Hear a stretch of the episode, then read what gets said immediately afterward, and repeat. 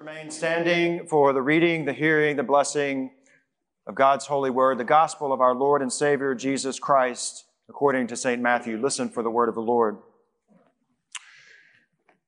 Now, when Jesus came into the district of Caesarea Philippi, he asked his disciples, Who do people say that the Son of Man is? And they said, Some say John the Baptist, others Elijah, still others Jeremiah or one of the prophets. He said to them, But who do you say that I am? Simon Peter answered, You are the Messiah, the Son of the living God. And Jesus answered him, Blessed are you, Simon, son of Jonah. For flesh and blood has not revealed this to you, but my Father in heaven. And I tell you, you are Peter. And on this rock I will build my church, and the gates of Hades will not prevail against it. I will give you the keys of the kingdom of heaven. Whatever you bind on earth will be bound in heaven. Whatever you loose on earth will be loose in heaven. And then he sternly ordered the disciples not to tell anyone that he was the Messiah. This is the word of God for the people of God. Thanks be to God. You may be seated.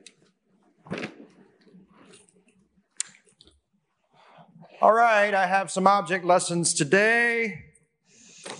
Keys. Your keys. Ha. These have been in the lost and found for I don't know how long. I have um, I have a key to a Honda. I have a key to a Ford. I have keys to two homes and a BMW. So, if you add a zero to your pledge, you may have them back. If you add two zeros, I will wash it and detail it once per week for a month. Okay?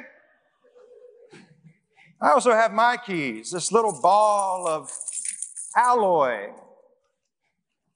Jingles, when we hold them and carry them, they have little teeth on them, and when we sit, those teeth bite into our thighs. These these items here, they're kind of a universal language in the world, really. Go anywhere for any period of time, and keys, even in a digital era of swipe cards and passcodes, keys are recognized as authority, as transport, responsibility, protection, safety. Keys and locks don't work and are kind of superfluous without one another, pointless. How many of you have a drawer full or a hula hoop ring size of keys that you have absolutely no idea what they go to? Anyone? Oh, yeah, it becomes artwork at that point, doesn't it? Yeah. Clanking sound of keys, it's unmistakable. Keys really are one of the world's earliest passwords, if you think about it. Every tooth is, is a combination that unlocks a, like a gear I go on and on about keys, the psychology of them, the misplacement of them, the collection of them. But I think the most important things about keys are the freedom that they offer. On my ring, I have a key to a gate, a key to a house, key to my office, key to the church, my most important key, though, is this one that's wrapped in such beautiful plastic. It doesn't have one button, it has four buttons on it. It's my car key. Freedom to everything is provided by this one key. How many of you remember receiving your very first set of car keys? Remember that? You started saying, Freedom! And I don't know if you were like me when I was driving, but wow, we burn up a lot of dollar and 10 cent gasoline on Vaughn Road and the Atlanta Highway, didn't we? Freedom. Freedom.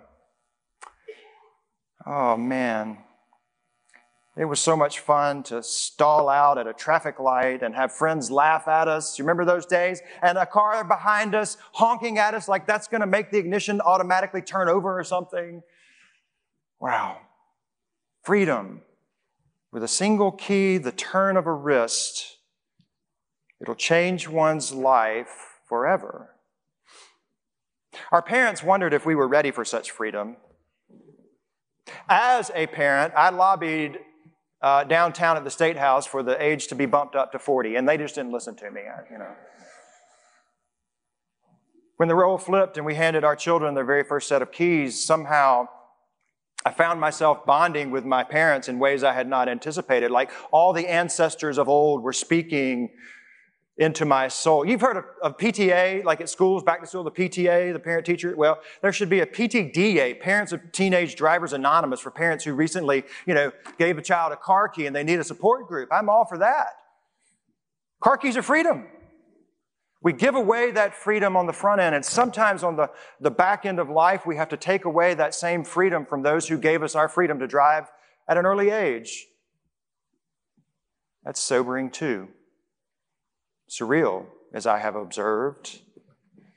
Giving and receiving keys, what the Bible might call binding and, and loosing, becomes a matter of trust, of responsibility, of safety, of freedom. Well, obviously, I've been thinking a lot about keys this week, freedom that comes with them how easy it is to misplace them, keep up with them. And Jesus, Jesus asks his, asks his disciples a question that's like a padlock in need of a key. Who do people say that I am? Well, you know, they say you're a prophet based on some of the things you've been saying. Some say you're John. That's a mistaken identity. Jesus kind of says, um, fellas, you're, you're using the wrong keys. So he gets more pointed. He gets, gets more real. Who do, you, who do you say that I am? You all, y'all, you band of disciples who have spent so much time with me. Who do you say that I am? Personalizing it. Peter steps up. You are the Messiah, the Son of the living God. And if there ever has been a universal key to begin the steps of unlocking the mysteries of God, it's that statement. It's not only that belief and that moment of confession and declaration, it's that moment of giving one's life to that statement. But I've also wondered all week long uh, where did Peter come up with that?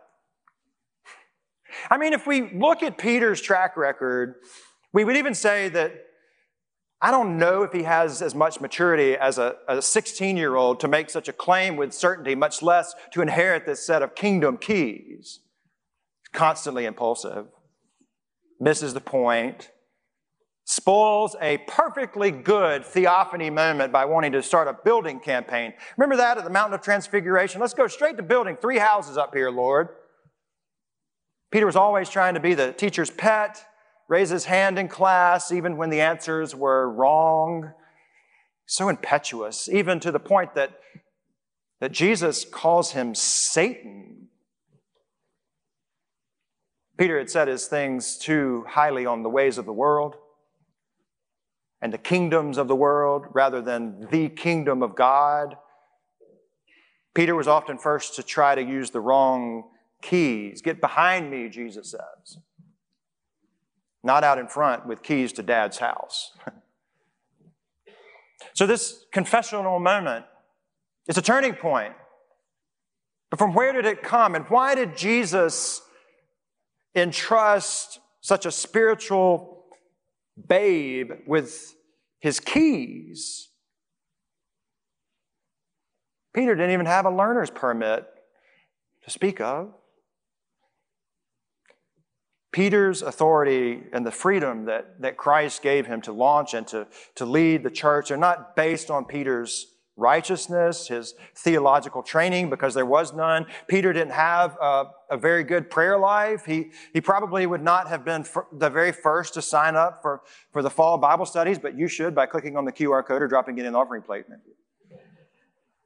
Peter might not have made it through candidacy to even become a, a local pastor. So from where does this basis for getting the keys to the kingdom come? And why did Peter get a promotion? Well, all the other disciples saw Jesus through the lens of what others were saying about Jesus, which is an answer to his question, to be clear. I think it would be like Jesus saying to us, who do people say that I am? And we immediately go to the commentaries, you know. Well, Calvin talks about predestination. Luther talks about justification and consubstantiation. And, you know, Wesley, John Wesley talks about all the graces and sanctification and holiness of heart and life. And you have Barth and, and Tillich. And Jesus would say, hold up, wrong keys.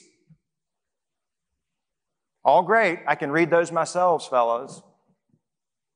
Who do you say that I am. Peter, he tries his key, he turns it. You are Messiah, Son of the living God. Keep trying all you want to figure out who Jesus is. None of those keys will fit until we have an honesty about Jesus being the Lord of our lives, the Lord of the church, the top priority in every aspect of what we do. And if we try to trek through life with a ring of keys otherwise, none of those will ever work. Peter gets it right. You are Messiah, Son of the living God. Keep trying to make all these other idols into Messiah, but those things will never redeem us. They'll never love us back. Jesus Christ is the Messiah the Son of the living God. The one confessional statement that unlocks everything else about this crazy, beautiful life and world. To which I imagine Jesus went, oh, finally. The brother said something with which I can work. Blessed are you, Simon, son of Jonah. From now on, you're going to be called Peter, Cephas, Petros, which means pebble or, or, or rock. And on this rock I'll build my church, and the gates of Hades will not prevail against it. In other words, your confession and your life will change the world, but we will not wait on Hades to come to us. We're going to take the, the offensive of love and grace to this world and to the underworld with this set of keys. And we're going to use the teeth on this set of keys to bite into evil and justice and oppression in whatever forms they present themselves. Here are the keys to those gates. Game on, Peter.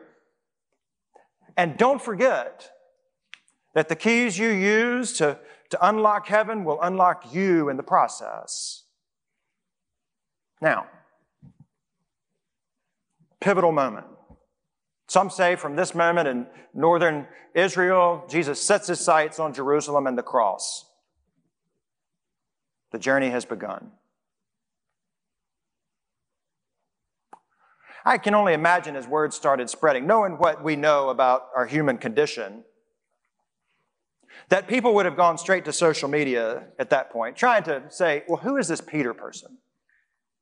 What are his indiscretions? Poking holes in his decision, dragging his friends and family, saying, well, I see all of his people here. With which parties is, does he identify? See, that's him, the one standing by the charcoal fire with, with the cloak over his head, warming himself. You can clearly see him on camera denying Jesus. Told you he wasn't cut out for this. What in the world was Jesus thinking, giving Peter the keys to the. We knew he was going to lose them.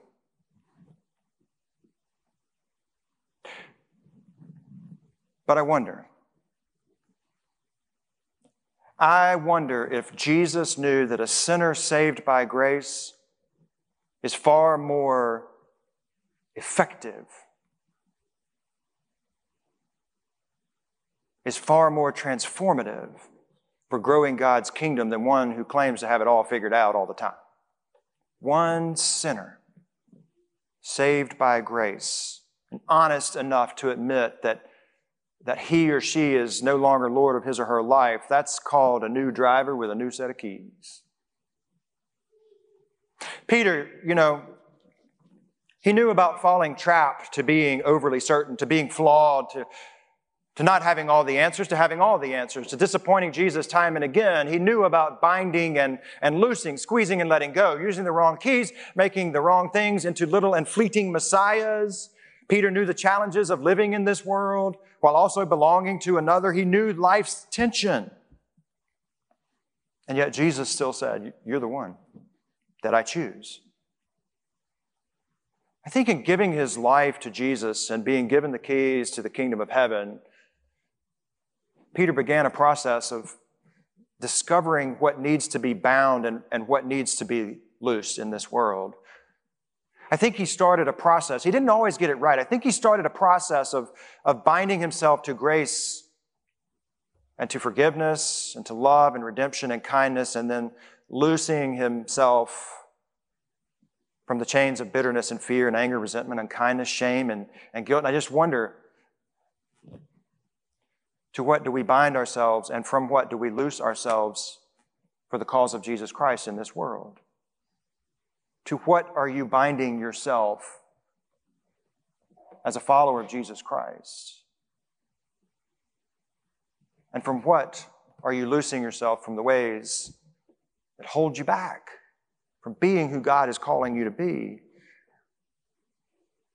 Peter becomes a super disciple by basically saying, What I have observed in my time with you, Jesus, is that you have the pathway. You have the pathway to redemption and forgiveness and to God, to which I will bind myself while losing myself to these entrapments of guilt and shame. From that moment, there's an extreme makeover heaven edition. Jesus said, You are Simon, son of Jonah, and you will be called, moving forward, Cephas or Peter. He calls him by his name, his family name, his boyhood name, the name of the son of his father, both things that Peter did not choose. And then he said, But you're going to be something else. Did you catch that? You, you are your past, you are your family, and you will become something more. There's a W.C. Fields quote that says, It's not what they call you, it's, it's what you answer to. You heard that? Sounds a little like grace, redemption, and hope, doesn't it? There are times in life when we might want to escape our past and even our our family name associated with it, but we are who we are. We've done what we've done. And, and the tragedy of humanity for those who, who declare Christ as Messiah and Lord is this feeling of being stuck or suppressed by past pain points or by external expectations placed on us. But the good news today is whomever our past tries to tell us we are, whatever external forces are trying to keep us maintained as something we're not called to be, Jesus says, you are who you are, but I have something more for you. I have a pathway to freedom. And I want you to have some keys to help others find their way. I think even though Caesarea is this pivotal moment in Jesus' ministry and for Peter, I think it's important to know that Peter's transformation, just like yours and just like mine, it wasn't immediate, right? We make a declaration. We profess our creed on uh, the, the Trinity every single week. I believe in God the Father Almighty. I believe in. We don't always feel like this immediate transformation is, is happening, do we? Maybe. It can. I think we have sequences of converting moments, and Peter certainly understood that because he would go on to say things like, Lord, you're not washing my feet. okay, well, Mr. Rock, if I don't wash your feet, you have no part of me. Peter says, All right, well, just bring out the pressure washer then and make sure you get everything, you know. He has impulsive moments like that. He has other moments where he's, he's going to deny Jesus at Jesus' greatest time of, of need when he's on trial. You are Simon, but I will make you into a rock. It's not what they call you, it's what you answer to that matters. I think Jesus saw Peter like he sees every single one of us, like he sees this beautiful body. I mean, I'm looking out at so many faces and, and colors today. It's like a kaleidoscope. I think Jesus sees us as who we are and says, But just you wait. Just you wait and see what I have in store for you. Peter was known by God and he was loved by both as Simon and as Peter. I need that word today. I, I think we all do. Who we were, who we are, who Jesus said we'll be are all precious in God's sight. All three are redeemable by grace. All three may be entrusted with a new set of keys to unlock all that binds us guilt and shame, and, and even endless possibilities that God has in store for us. That's true of your life, it remains true for the church. When we confess, all other labels, all other designations aside, when we confess that we believe Jesus Christ is Messiah, the Son of the living God, when we make that declaration and we align everything else we do with that declaration, we assume the responsibility that comes with it, no doubt. We're not always going to get things right. We will fall. We will hurt others. We will be hurt by others, but we possess the keys to redemption despite all of our warts and wounds and all that we carry and cause. That has to be good news. in our minds are we willing to believe and to declare and to adjust our lives to this Messiah who did things like if you're going to make that statement, if you really will follow me, then I have some margins of all of life's highways that I'm going to need you to, to go with me there. And all the people that have been pushed there, that's where we're going to start. If we make that bold declaration about Jesus and are interested in following Messiah, we have to be interested and care deeply about the poor and get serious about hunger and homelessness, and we have to, to eat with sinners and with saints.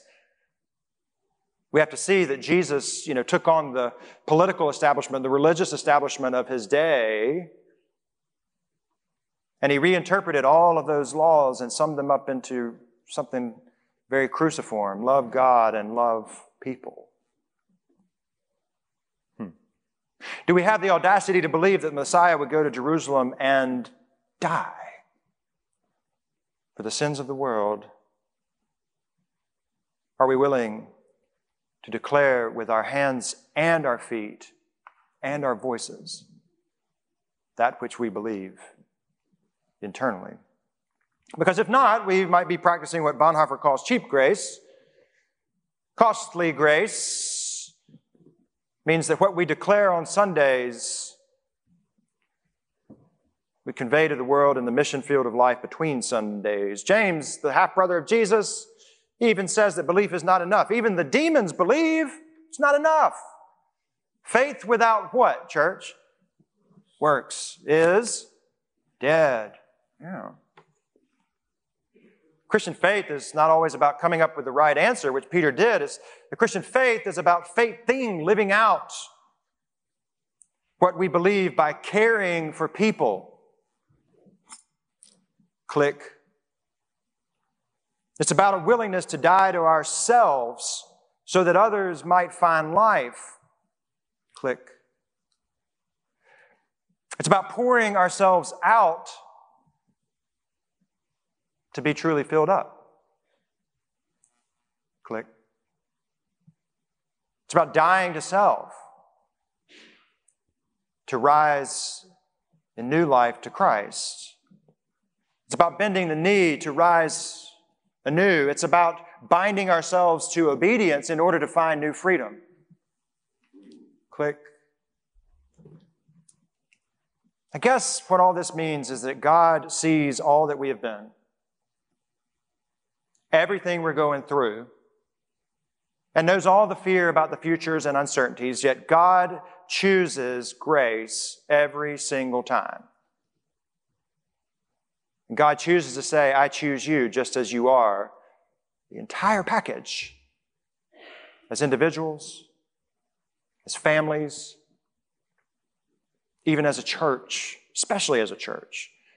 God says, I am not giving up on you. Do not give up on yourself. Do not give up on one another. Here are the keys. It sounds like freedom to begin moving forward under the Messiah and the Lordship of Jesus Christ alone. So go unlock some things this week. There's only one key that fits, though. Amen.